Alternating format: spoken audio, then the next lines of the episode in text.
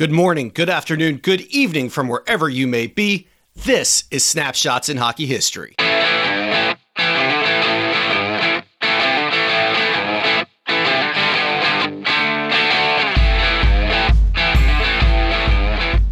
And welcome to another episode of Snapshots in Hockey History, where we relive the hockey highlight reel. My name is Brett Small. As always, just a friendly reminder Snapshots in Hockey History is a listener supported podcast brought to you free of charge every single Monday and Thursday at 8 a.m. I will never ask you for a dollar out of your pocket for this podcast. But if you want to do something nice, you want to help us out, please consider leaving us a five star review on iTunes or wherever you listen to your favorite podcasts. Also, don't forget to follow us on social media at Snapshots in Hockey History on Facebook and on Twitter at Snapshots In. Well, I didn't think I'd ever say this, but I can honestly say the NHL playoffs are killing this podcast. Last night, I stayed up too late watching playoff hockey. I watched the Colorado Avalanche go to four overtimes and end up pulling it off. I watched the Maple Leafs and the Boston Bruins, and pretty much it was an offensive slugfest, six to four. It's been a lot of goal scoring during this playoffs. It's been fun to watch.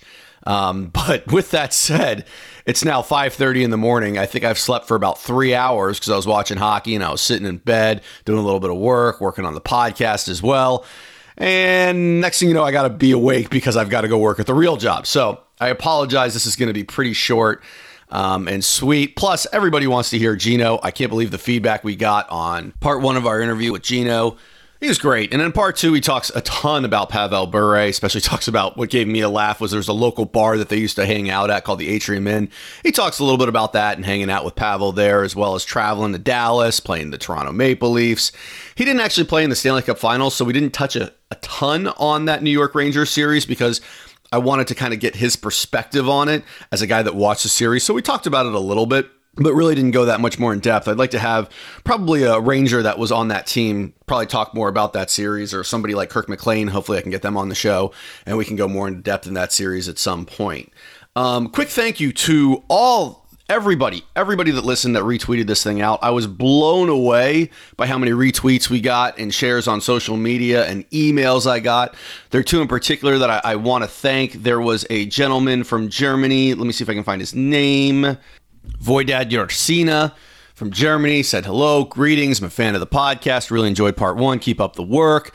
So really appreciate it when people reach out like that. Thank you, Eudoid, and I apologize for butchering your name, but appreciate you reaching out. I really enjoy hearing from everybody. Also, Allan Walsh retweeted the thing. Superstar agent uh, from Octagon. I thought that was awesome. Allan, thank you for doing that. Huge fan of yours. Huge fan of Marc Andre Fleury. A friend of mine shot me a text while I was working yesterday and said, Hey, do you realize that you're on Allan Walsh's Twitter feed and he's listening to your podcast? I thought that was awesome. So thank you, Allan, for doing that. Appreciate the retweets. Also, Jamie Rivers retweeted it out. Uh, Jamie, of course, prior guest. Probably one of the funniest episodes we've ever done that's available in our archives. Go back and check it out. We're going to have him back on. I know he wants to talk about his season with the New York Islanders, so we're going to do that. But in the meantime, let's go ahead and cut to part two of our interview with Gino Odjick. I know you've been asked this a hundred times, but I've got to ask you because it's one of the best relationships in hockey.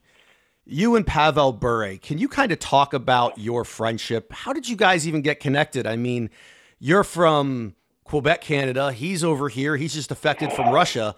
What brought you guys together? Well, we were both 20 years old and we were both single.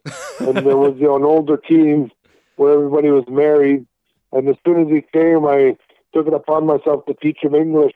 I asked him, What English do you know? He goes, I only know I love you, I need you, I want you from Elvis Presley. so, how did you teach him English? Just talking, slow words one at a time, and uh, he picked up really quick. And we just hit it off from there. Uh, I, if anybody tried to hit him on the ice, I was always the first guy there to protect him, and he appreciated that. I've heard this is a rumor I heard from another player, and I don't know if this is true, so maybe you can confirm or deny. Even two years after you were traded, nobody would still touch Pavel because they were afraid you'd come after him. Is that true? Yeah, that's true. I love it. I, I got to ask, you're two, you're 20 years old, you're single guys. What was his favorite drink at the Atrium Inn? Vodka, Russian vodka. Did he ever tell you about his defection at all? No, we we talked about it, but uh, I didn't really ask how he defected or anything. It was all over the news, so I didn't ask him how he did it or whatever. I know he married a model to make sure that he got his American citizenship if things didn't work out in Vancouver. Oh wow, no idea. Yeah. There were always rumors, from what I understand, that Trevor Linden and Pavel Bure did not necessarily see eye to eye. Was there any truth to that? No, there is no truth to that. They were both uh, there to win, and uh, they were both competitive guys. And Pavel was a superstar, and Trevor was a good player and very popular in Vancouver. And uh, they just uh, they weren't guys that would stick together all the time. Trevor was married, and uh, right. But when they came on the ice, they worked hard together. And I found that there's usually from interviewing players, there's two groups. You have the married guys and the single guys, and it makes sense because the married guys are going to go home and be with their families typically. So I can understand yeah. why you know they weren't best friends like you guys were, but but they they got along. And going into this next series, it's going to be against the Dallas Stars. Gino, I, I know you had been scratched, and I could tell by the sound of your voice you're, not happy about it. Where are you during all this? What are you thinking going into this series? Uh, what were your thoughts? Just stay in shape and get ready. I knew I got my chance, and I got back in there for some games. So uh, I was a team player. I knew I knew what was up, and uh, guys were playing good, and everybody was just everybody was waiting their turn. And this was the first season that the Minnesota North Stars had relocated to Dallas hockey at this time with Gary Bettman was starting to expand. You had the California stuff going on a few years earlier. What do you remember about heading down to Dallas to play in the NHL in the early 90s? What were those? What was the arena like? What were the fans like?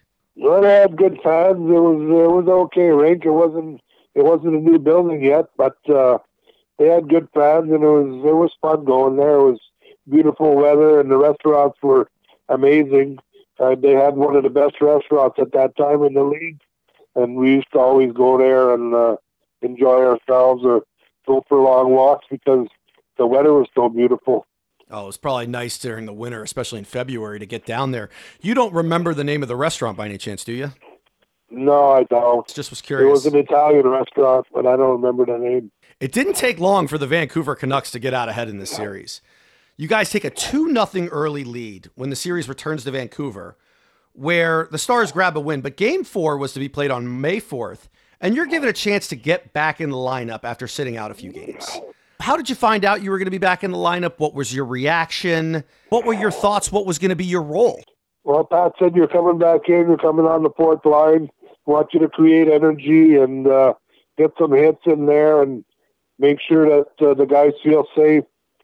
Just play your game, don't try to overdo it um, this is your chance tonight, and uh, you're in tonight.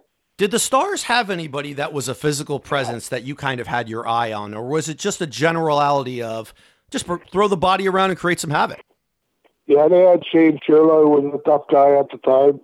He, he was a physical player. He finished all his checks. He was kind of like me, you know, trying to create some energy for his team. And uh, but during the playoffs, there's hardly any fighting, so I wasn't really looking out for him in that way. Was that around the time when Mark Tinordi was on the back line for the Stars? I remember him just laying some hits on guys. Yeah, I don't think he was there. Uh, Mark played in Washington. Yep. The last I remember, he wasn't there that playoff series when we played him in Dallas. He was a great player, Mark Tinordi. He was tough. He used to finish his checks, and he was mean, real mean. I'm noticing a trend here. This game four ends up going to overtime again. And Trevor Linden is quoted in the Vancouver Sun as saying there were a few heart attacks on the bench. Do you recall any of these? you do recall it then. Can you tell me during overtime in the playoffs, what's going through your head? Don't make a big mistake. Play safe and wait for your chances. Wait till until there's an outnumbered attack, but don't get out there and try to be a star. Fair enough. The Canucks do pull away with this one. And coming up again, your pal Pavel Bure has another awesome game, two goal game against the Canucks, and that ended the series as the Vancouver Canucks win the series four to one. From everything I've heard, it sounds like it was a relief to finally get past the second round. Geoff Courtnall was quoted as saying, I've gone through on the last two seasons and was here both summers in Vancouver, and I've always been answering, What's wrong with you guys? Gino, for you, How much of a relief was it? And I can tell by your laugh to just get on to the next round and be done with the second round. Yeah, we we were happy. You know, uh, during that five year period, I think we won the most playoff series in the NHL, winning the Stanley Cup. But uh, we were happy to get through to the third round, and we were really excited because we were playing our our arch enemy, the Toronto Maple Leafs, which is a big rivalry in Canada. Vancouver and Toronto, the towns don't like each other, so it was it was an exciting time. And I cannot wait to talk about this series. But before we do, can you kind of tell everyone around this era what the Toronto Maple Leafs were like? In the 80s, they were a little not so hot. The 90s, you know, the 2000s, and now they're this young, fast team. What were they like then? They had a lot of older players, and they had a great coach, Pat Burns. You know, uh, Gilmour was having to. Uh, Wendel Clark was a tough guy who was playing with uh, with Doug, and he was having a career here too. So it was a really exciting time to play against them. You mentioned Wendel Clark, and like you said, Dougie Gilmour, Dave Andreychuk, the team was really loaded. Going into a series like this, where they're ranked pretty high, does Coach Pat Quinn come up with a defensive scheme, or does he just say, go out there, score your hearts out, and go get them, guys? Well, Pat was always the guy that said you got to play defense first. And if you play good defense, you'll get your offensive chances. So he said, guys, play good defense, and there'll be some. They'll take chances, and when we do, and when they do, pounce on them, and that's what we did. Game one gets off to a start, and it takes place, and you end up getting actually a ten minute misconduct during this game. Gino, I know that you had lots of penalty minutes over your career, but do you remember in the playoffs taking a misconduct or, or what happened? I don't remember taking a that misconduct, to be honest with you. Well, you only had over a thousand penalty minutes, so we'll let this 10 slide if you don't remember it. So, not a big deal. Um, but this was a tough road loss for you guys. It really was. But what was the atmosphere like at Maple Leaf Gardens? Uh, it was rocking. We went there and it was like loud. The fans were into it. Even trying to get the bus into the Toronto Maple Leafs was was a chore. There was fans all over the place, and they were excited too for going into the conference finals. You could tell they were pumped. They could see the Stanley Cup. You're staying in Toronto, in the hockey capital of North America. Do fans ever at that time kind of try to mess with the away teams, maybe call the room a few times while they're sleeping to try to get guys up? Did you ever feel that off the ice, or was it just on the ice? No, it was just on the ice. We never had any problems in Toronto off the ice, and uh, even the fans, they were really huge uh, Maple Leaf fans, but they were still polite and civil, and uh, it was it was a great time to be playing hockey in Toronto. Game two, the Russian Rocket dominated the headlines up to this point, but it was a different player that kind of came to the rescue for game two. It was Jyrki Lumme. I don't know a lot about this guy. What can you tell me about Jyrki Lumme? He was an uh, offensive defenseman who played with Murzyn. They always played together. And uh, he was our top D. He was our big minute eater and great guy. Uh, loved the game. Played hard every night. And um, him and Dana were a formidable pair together. And then you had Hedican was back there as well. Hedican was with Brown, I think. With, with Jeff Brown. Okay, that makes sense. We cross the country after game two and fly back to Vancouver for games three and four, where the Canucks continue their winning ways. I know earlier in the year you were playing a lot with Pavel. Do you remember who you were playing with in the playoffs? I was playing with Tim Hunter. Tim Hunter and uh, well, John McIntyre. We were a grinding line.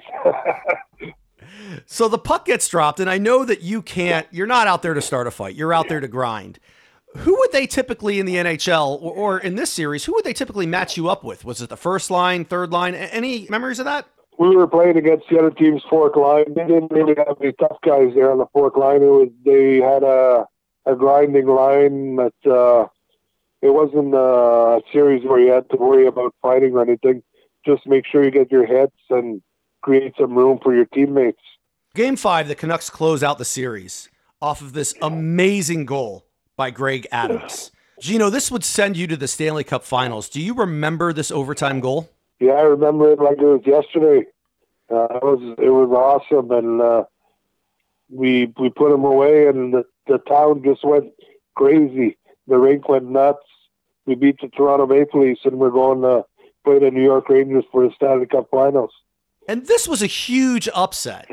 So of course, everybody in the in the city has got to be going crazy. But let's talk about Pat Quinn, the head coach.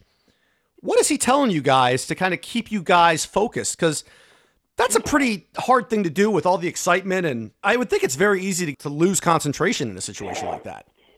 Well, as soon as the game was over, the next day we flew out. We went to somewhere in upstate New York and spent three or four days together, just the team bonding and to get away from distractions and um, just to get ready for the finals. You didn't even stay in Vancouver, I guess. You literally flew all the way to no, upstate. we, we we left it. We left the next day and went to upstate New York. Wow. And then what would you, I mean, you're up there for three or four days. I'm assuming you guys would practice at a local rink up there. What were you guys doing all day? Just hanging out, and uh, we had meetings. We were getting ready, scouting report on the Rangers. Basically, just thinking hockey all day long. You guys are getting ready to head into the next round, and it hasn't been decided who's going to be your opponent yet. It's either going to be the New York Rangers or the New Jersey Devils. Do you remember kind of following this series at all, and what were your thoughts on the series? We were hoping that the Devils would win. I don't blame they you. as stacked as they weren't as stacked as Rangers. Uh, but Stefan Matteau scored that big overtime goal, and next thing you know, we're playing the Rangers. Mark Messier during game six had made a statement that he was going to guarantee a win. And I think that was pretty bold. It was almost like Babe Ruth pointing to, to score his home run. What did people around the league think of that statement? Uh, they they knew Messi was a great leader at the time, and uh, you know he wasn't even the best player uh, on his team at that time. Brian Leetch was, and uh, but he made the statement. He was the captain of the team, and they were able to come back and win the game. The Stanley Cup Series is set to begin, and it will go to seven games. I, I know that you were scratched, I believe, for all these games. Do you recall what that was all about? Was it Quinn just doing what he did before and wanting to go with a little more, more of an offensive lineup? Yeah, he, wanted to go to an offensive lineup because uh, the Rangers were stacked, and he decided that uh, he was going to play Antoski and Hunter on the fourth line, and that I was going to be scratched. I'm sure that was pretty difficult to deal with, but you better than anybody had a chance to watch the series. What did your what were your thoughts on the series? You know, watching it from above. Uh, just like how hard we worked. I remember we played the finals. Trevor had broken ribs. Cliffy had a broken wrist, Mm, and they still played every game like uh, they played their hearts out.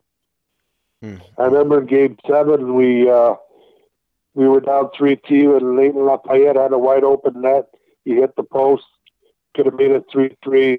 It could have went either way, and uh, but the Rangers ended up winning. It was the toughest thing I ever dealt with. I can't even imagine. Back in Vancouver after this game seven, evidently there were riots. And we came back to the airport. There was a hundred thousand people waiting for us at five o'clock in the morning. Oh my God. Well, I, I guess I want to back up and ask you. You know, you go to Game Seven, the team has a deflating loss.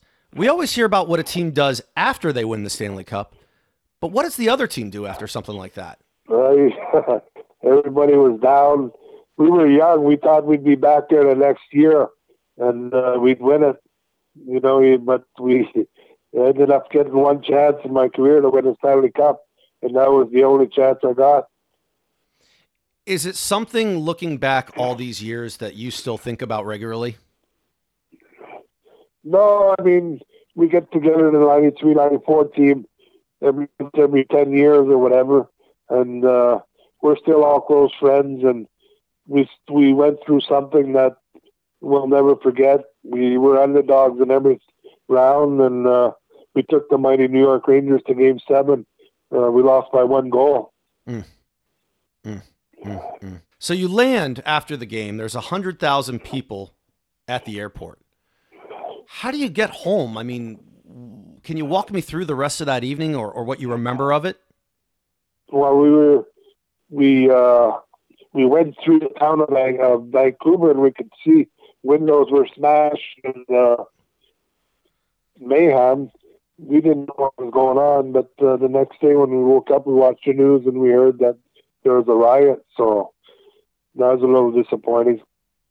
Following the riots, though, the city shows its true colors. 45,000 people gathered at BC Place Stadium. Gino, I thought you got together when you celebrate, but here you guys are getting together with the fans just to celebrate the season, even though it wasn't a win.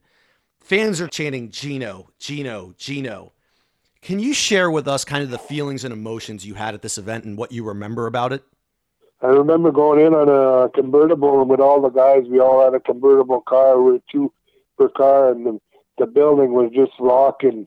It was unbelievable how much support we got and how proud the city of Vancouver was of us, and it made us uh, proud of ourselves. How does something like that even come together? I mean, it, it, was that something organized by the team, or did just the city say, "We're going to throw this party. We want you here"?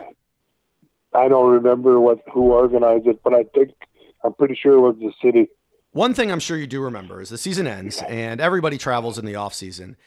And that summer, you actually did something I thought was really neat. You worked as an instructor at the Aboriginal Hockey Role Model School.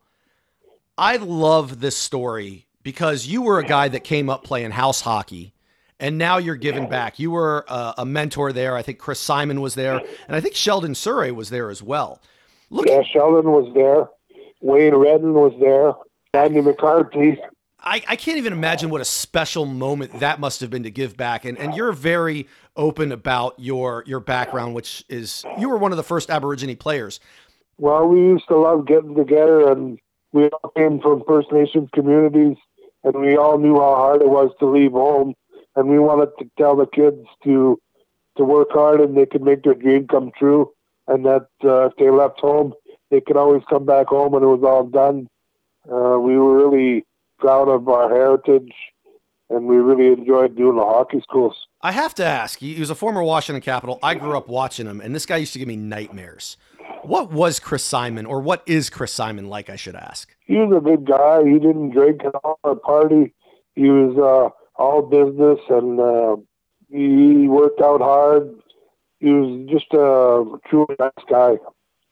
As we kind of wind down the interview, this was a unique time in the National Hockey League. As the next year, the CBA situation would happen and there would be a lockout. Do you kind of remember that what that summer was like preparing for that lockout? Did you know a lockout was coming? Because if I'm not mistaken, didn't you guys attend training camp and then lockout? Yeah, we went to training camp and then we got locked out. We didn't know it was coming. Uh, but uh, the powers that be decided that uh, they're going to lock us out because they didn't like what was going on with the CBA. You're a young guy.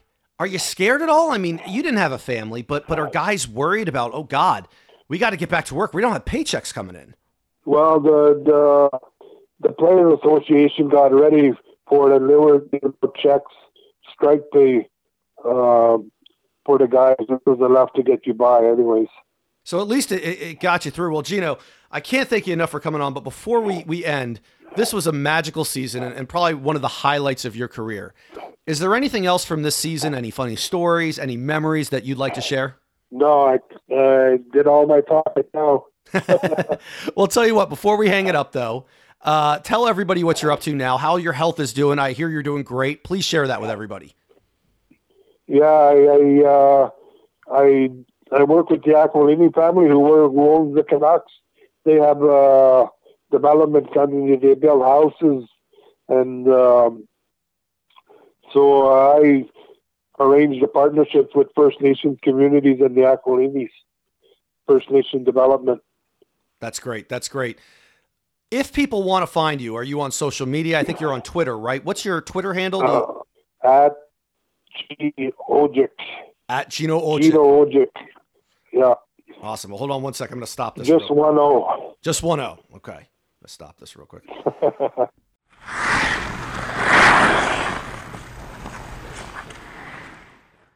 Gino, thanks for coming on the podcast, man. It was awesome to hear from you. So glad that you are healthy, and I think everybody will agree with me on this. If we had more Gino Odjicks in the world, it would be a better place. So thanks again for coming on. Loved hearing the stories about Pavel Bure. He liked vodka, Russian vodka. Anyways, that's it. As I said in the intro, I got to go to work, so I'm going to go ahead and post this. We'll be back next week with another episode of Snapshots in Hockey History. It'll drop at 8 a.m. Hopefully, I'll be a little bit more awake when I'm able to record the intro and outro. Appreciate all the positive feedback this week. Next week's episode is going to have something to do with the Chicago Blackhawks, just to give you a little teaser, specifically the Chicago Blackhawks from the mid 80s. So we will see you then. Enjoy the playoffs. Root for my Washington Capitals tonight. Have a great weekend. We'll see you on Monday at 8 a.m. for another episode of Snapshots in Hockey History.